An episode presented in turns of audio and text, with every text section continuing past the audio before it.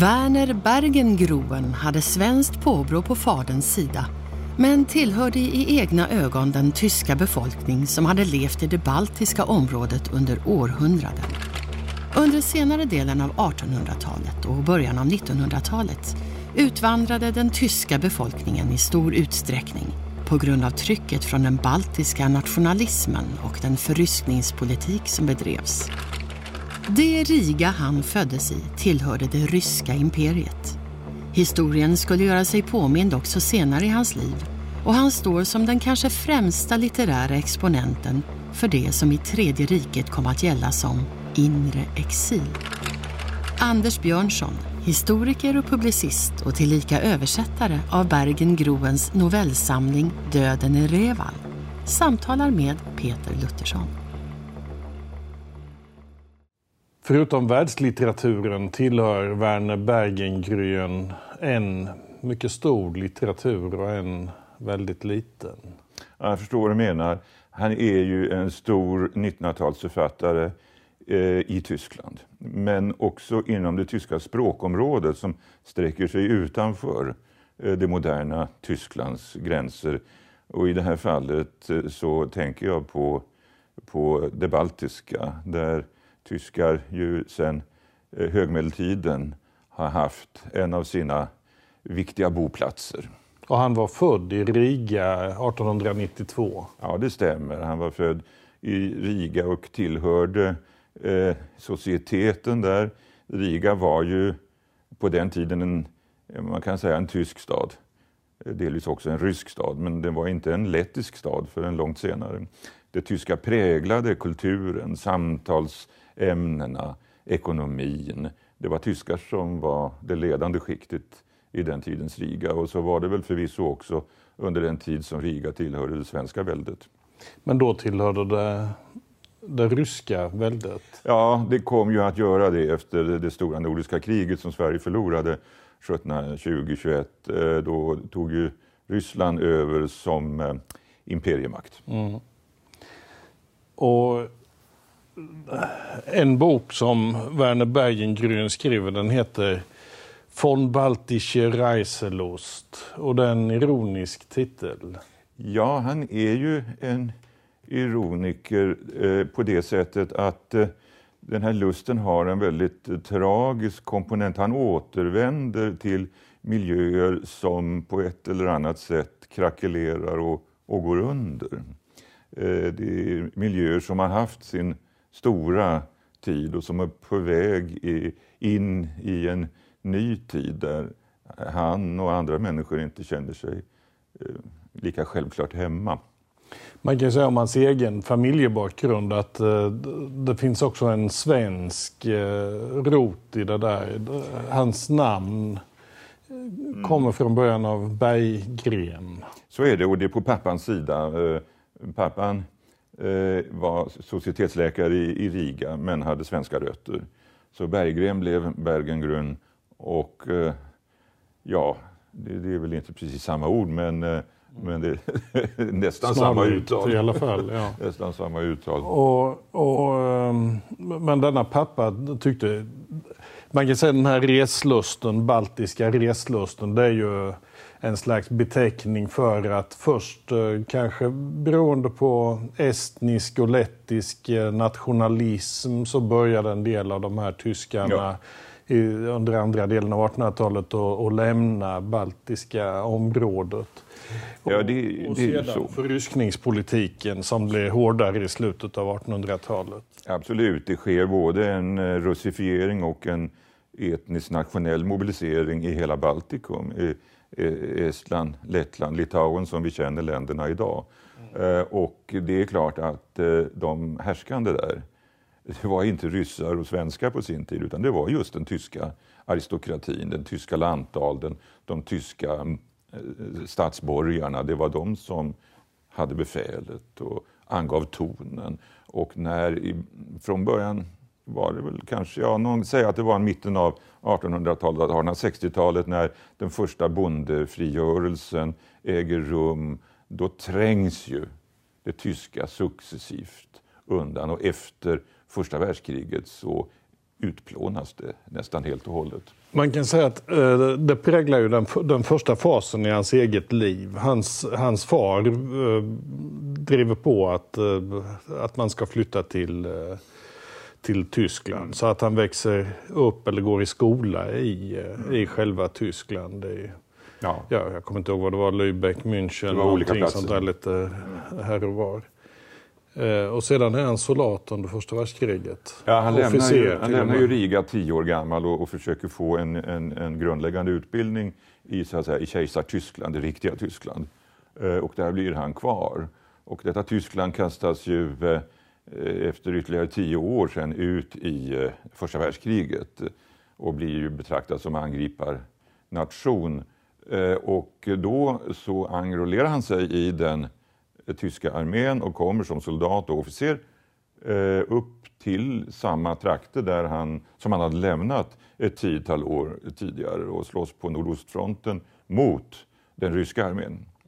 Och den ryska armén lider ju först nederlag och sen lider den tyska armén nederlag eh, ett, ett drygt år senare.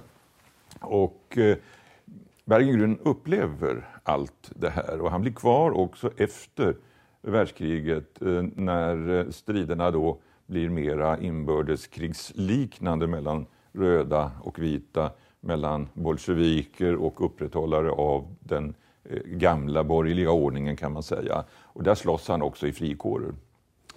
Just det, han tillhör de här eh, baltiska Landeswehr och, och mm. Eh, man kan säga att det blir det ju ett slut på genom att de allierade inte vill att uh, tyskar ska ingå. Även om man inte vill släppa iväg de baltiska staterna till, till Ryssland så vill man inte att, uh, att tyskarna ska lägga beslag på det. Så att när Harold Alexander kommer dit så skickar han hem de här tyskarna som... Så är det ju. Man vill ju, de allierade segermakterna i första världskriget, de vill skapa en slags eh, korridor, en skyddskorridor eh, österut mot det nya Bolsjevik-Ryssland. Och då är inte tyskarna ett hållbart element utan då satsar man på de, de nationella krafterna, de nya nationella krafterna som får bygga upp sina nya stater. Det var ju inte bara i Baltikum utan också i hela Central och Östeuropa mm. som man byggde upp nya stater på ruinerna av de gamla kejsardömena. Men här vad gäller Bergengryn så resulterar det i alla fall i att han beger sig återigen till, eh, till uh, Det gör han. Han åker tillbaka Tyskland, till det besegrade så. Tyskland och där, där fullföljer han egentligen sin, sin gärning genom att bli journalist som rapporterar från och om det som händer i det nya Baltikum efter första världskriget. Och som sån blir han ganska läst och möjligen också inflytelserik. Och Samtidigt så påbörjar han ett skönlitterärt författarskap. Man kan säga att de där i, i boken om den baltiska reslusten, det är noveller som handlar om eh, personer som kommer från det baltiska området men försvinner i alla möjliga riktningar. Mm. De kan vara i Aljaska eller Sankt Petersburg eller i Italien. Mm. Eller så. Eh, men han, eh, han skrev också de här novellerna som du har översatt mm. i en bok som heter Döden i i Reval eh, som eh, eh, har sin miljö i eh, det som vi idag kallar Tallinn. Ja, Tallinn fick ju sitt namn officiellt eh, erkänt just efter första världskriget. Det hade ju varit eh, också det en tysk stad från medeltiden. En självständig stad som inte låg under någon annan författning än sin egen, sin egen ståndsförfattning. Det var en självstyrande miljö Reval. Också under svenska tiden så var Revalborgarna väldigt eh, självmedvetna eller ståndsmedvetna. Eh, även om det fanns en svensk generalguvernör och sen en rysk generalguvernör som hade det formella eh, överherraväldet där. Men de styrde sig själva. Ska du kommentera titeln på de där? För det, det, det, är en bok som har mycket död och den är också samtidigt mycket burlesk grotesk skulle man kunna säga också. Grotesk kanske också? Ja, eh, ja det är ju, dödstemat är ju i framträdande i alla de här novellerna eller historietterna. Eh, och eh, det är människor som dör och samtidigt så är det också en stad som håller på att dö i den meningen att det tyska Reval som sen blir det estniska Tallinn försvinner allt mer och mer utan att utplånas. För en av tankegångarna i eh, de här eh, novellerna är ju att även de som dör fortsätter sin mm. existens i den miljö där de har varit. I träden, i buskarna, väggarnas fasad, husens fasader. Ja, i själva luften finns de så att säga kvar. Jo, eh, han har ju den där idén att en stads huvudsakliga befolkning är eh, död. De flesta är döda. Så är det i nästan alla städer, eller alla mm. städer som har funnits en, en tid i alla fall. Mm. Men samtidigt är det ju att um, den här staden som man känner den, eller som, uh, som han också uh, ser den, den försvinner ju. Den underställs en lång rad förändringar och efter att ha räknat upp en massa sådana där förändringar i en av de avslutande novellerna så skriver han För den tidens människor var detta ödesmättade händelser. Vi som lever flera årtionden senare kan betrakta dem som små förebud till den riktigt stora vändpunkten. Den gula förridderskan, den gestalt i den här novellen förde en gammal och särpräglad, till sitt yttre begränsad men oändligt älskad värld till graven. Mm. Och den går ju i graven under, i och med första världskriget. Då, då försvinner de sista resterna utav eh, självstyret och det gamla Reval blir huvudstad i den nya republiken Estland. Eh, då är det, det är på, på ett sätt som Richard Schwartz i ett annat sammanhang har, har har beskrivit är det som om landsbygden erövrar städerna mm. och kommer till makten där. Och Bergengrön är en mycket konservativ person. Ja, jag skulle säga han är reaktionär. Reaktionär. Och han, är, han ser tillbaka på en eh, slocknad, sjunken värld som det stora idealet och vantrivs egentligen ja. i den värld han befinner sig. Ja, han respekterar den, den världens, den tidens dygder och han gör vad han kan själv för att eh, så att säga eh, bevara dem och, och, och hylla dem på sitt sätt. Det kan ta sig väldigt lustiga uttryck som att han till exempel han dör 1964, aldrig skaffar sig telefon, han kör inte bil, han har ingen eh, skrivmaskin utan skriver för hand. Eh, I en av sina romaner, den kanske allra främsta romanen som heter Letzte Rittmeister, den sista ryttmästaren, så finns det en massa eh, resonemang om hur man på bästa sättet rullar en cigarett och hur man lämpligen framför sin promenadkäpp. Alltså det är det gamla garnityret, det är de gamla sederna som han slår vakt om. Jo, så är det ju alldeles uppenbart. Och där eh, kan han ju också kommentera sånt där som det ryska kejsardömet. Att eh, visst, det hade sina negativa sidor och vi kanske inte skulle kunna upprätta det igen. Men eh, allting var inte dåligt och det finns minsann ganska mycket i den nya som inte är så bra Ja, heller. det finns andra härskarformer som kanske är ännu värre i sina konkreta yttringar. Det är väl så han ser det. Han är, mycket, han, är, han är ju en klassisk ja, konservativ reaktionär på det där sättet att han eh, tycker väldigt illa om materialism, om eh, för mycket penning, eh, mm. fixering och han ogillar ytlighet och eh, eh, ja, förströelsesaker. Ja, han gillar inte konsumtionssamhället. Konsumtionssamhället. Han gillar elegans. Mm. Ja, han är ju en, en, slags bildningsborgare som vi inte kan se röken av i vår, i vår samtid. Det är ju en klass som är försvunnen och han är en av de sista utposterna. Alltså en bildad borgare med traditionen i ryggmärgen.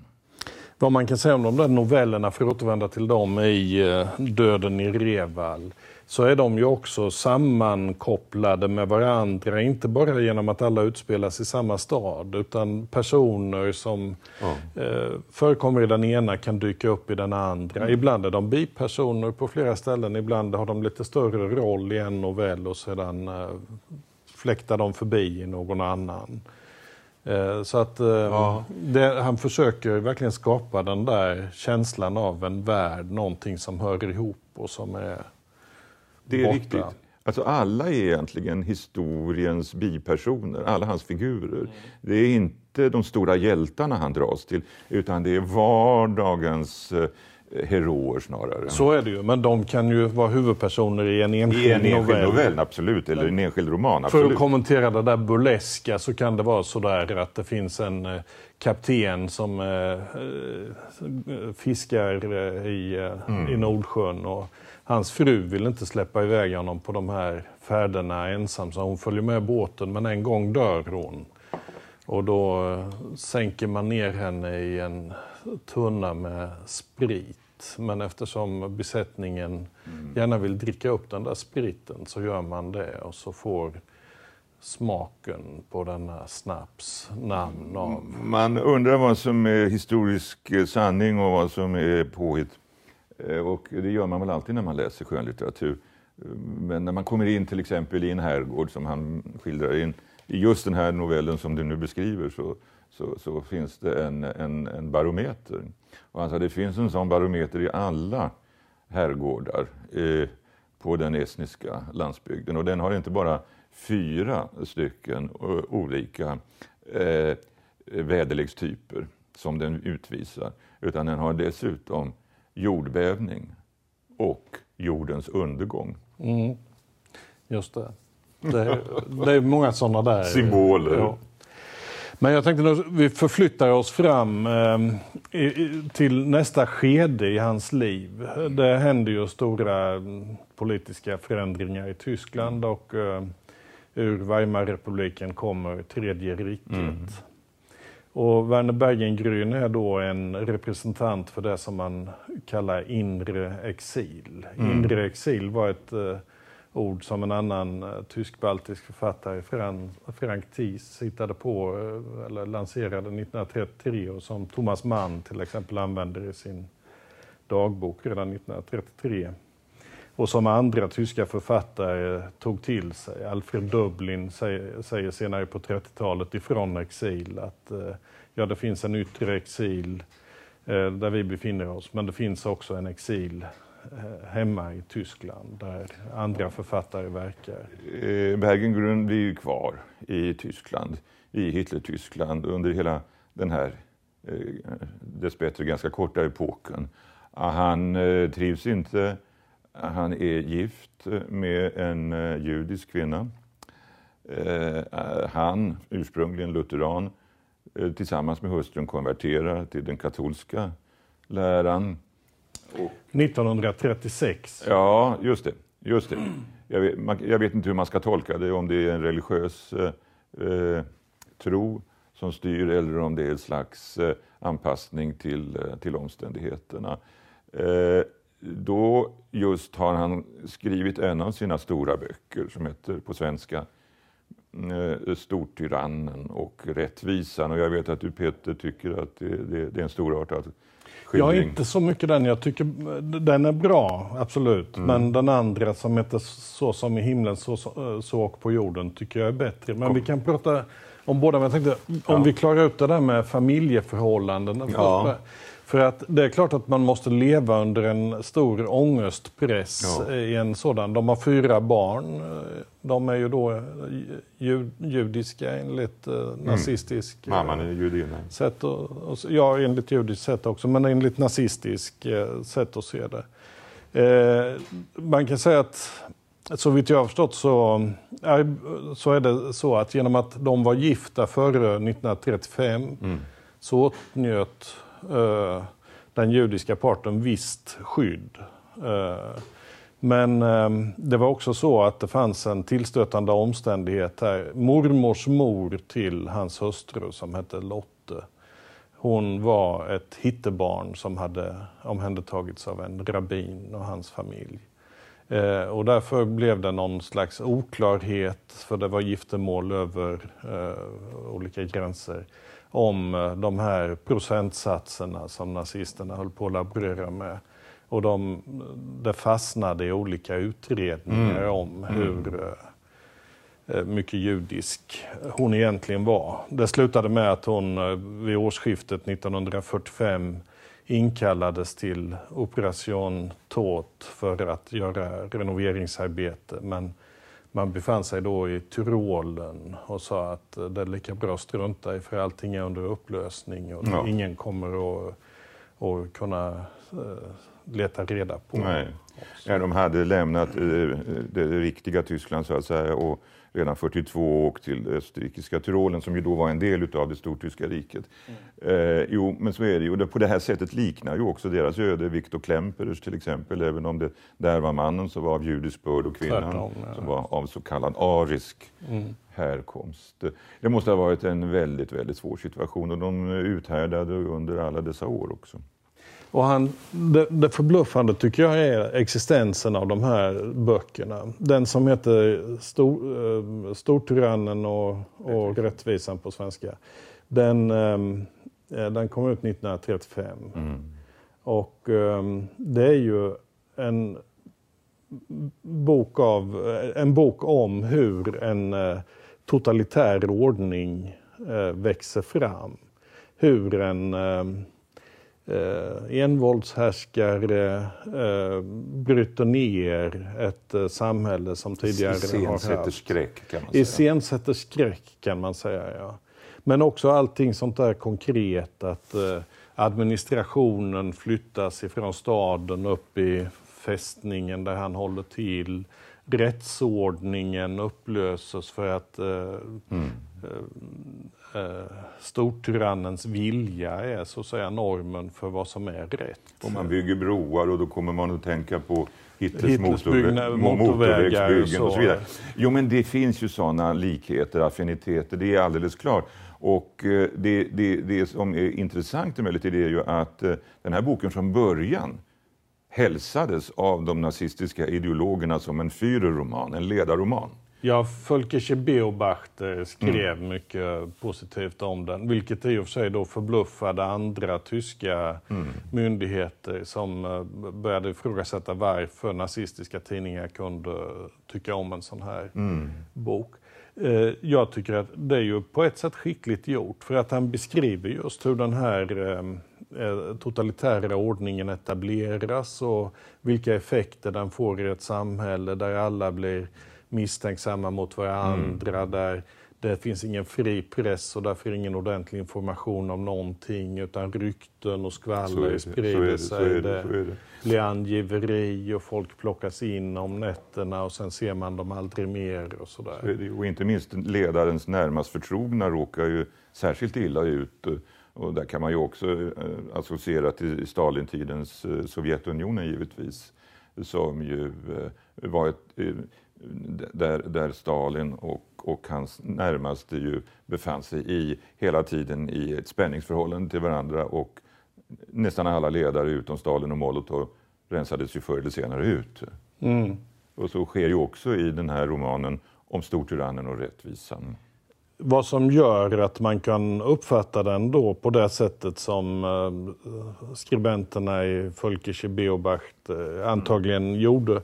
Eh, det är väl att den, den får vända på slutet. Eh, där stortyrannens... Eh, eh, han avslöjar hur saker och ting hänger ihop och han...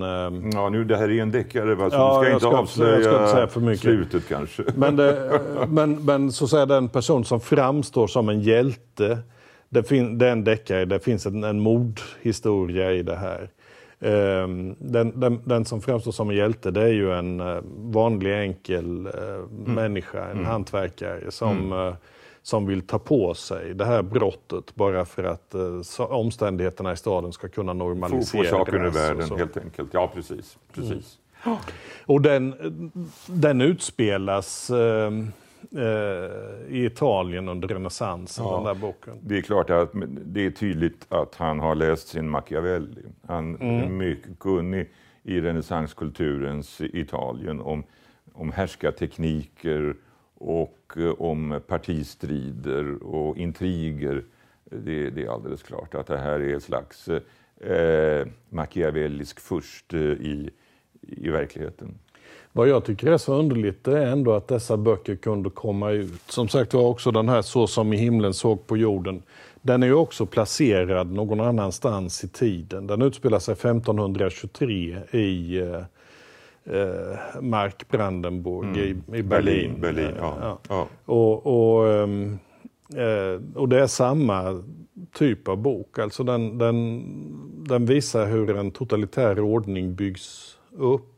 Mm. Vilka uttryck den tar sig från maktens sida, vad det får för effekter bland människorna som lever i den här stan. Men här är också motsättningen mellan det germanska och det ursprungligen slaviska, vendiska, sorbiska mycket intressant. Det är en konflikt mellan eh, en från början erövrarmakt som kommer från Sydtyskland och lägger under sig Mark Brandenburg och Berlin som sen blir huvudstad i det här furstendömet och den ursprungliga eh, befolkningen som är fattiga bönder och fiskare som lever vid Spree och andra vattendrag mm. och som drar det kortaste strået. Men här börjar någon slags eh, eh upprorsmedvetande, ja inte upprorsrörelse men en slags oro i samhällskroppen att göra sig gällande. Och det är spetälska och det är en massa sjukdomar och det är ryktesspridning och, mm. och det, det, är en slags eh, latent motstånd som han beskriver.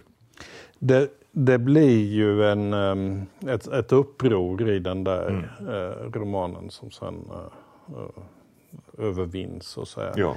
Men, men eh, på de sista sidorna så kommenteras det här att det vendiska nu eh, utplånas. Att eh, det utplånas därför att det inte kunde anpassa sig till moderniteten. Mm. Men det skrivs med en sorg ifrån ja. författaren till denna roman. Jo. Och det är ju lätt att se det vendiska som det judiska. Ja, absolut, jo. jo. Och, och hans hjärta klappar för nederlagets människor. Mm. Genomgående i författarskapet tycker jag man ser detta. Och i alla de här böckerna så är ju han är noga med eh, att visa att de här samhällena är väldigt sammansatta. Mm. Att det, det talas flera språk, det finns människor med väldigt många olika ursprung och som ändå kan leva väsentligen i... Uh...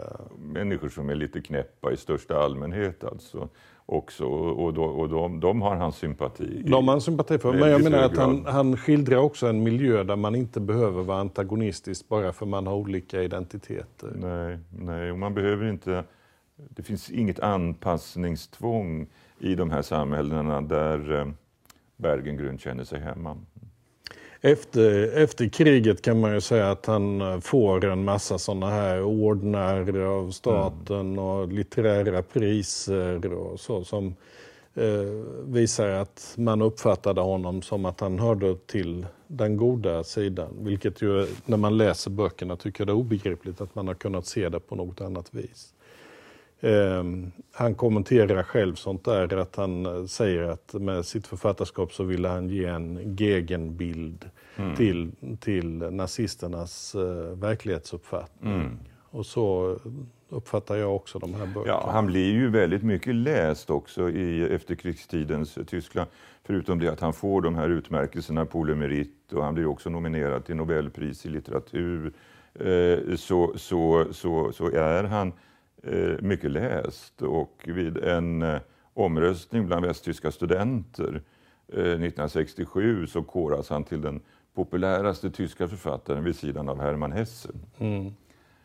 Och detta trots sina allmänt reaktionära åsikter. För det är ett stort författarskap. Det är ett språk som jag har njutit av när jag har översatt honom. Han är berättartekniskt oerhört skicklig. Jag Men jag tror att um, det som var viktigt, det är den sak han själv pekar på också, att han säger att eh, det är oändligt många människor som har tackat mig för att mina böcker eh, hjälpte dem att hålla desperationen, stången och modet uppe under Tredje riket. Ja, man får tro honom. Jag tror att man ska tro honom. Tack Anders. Tack Peter.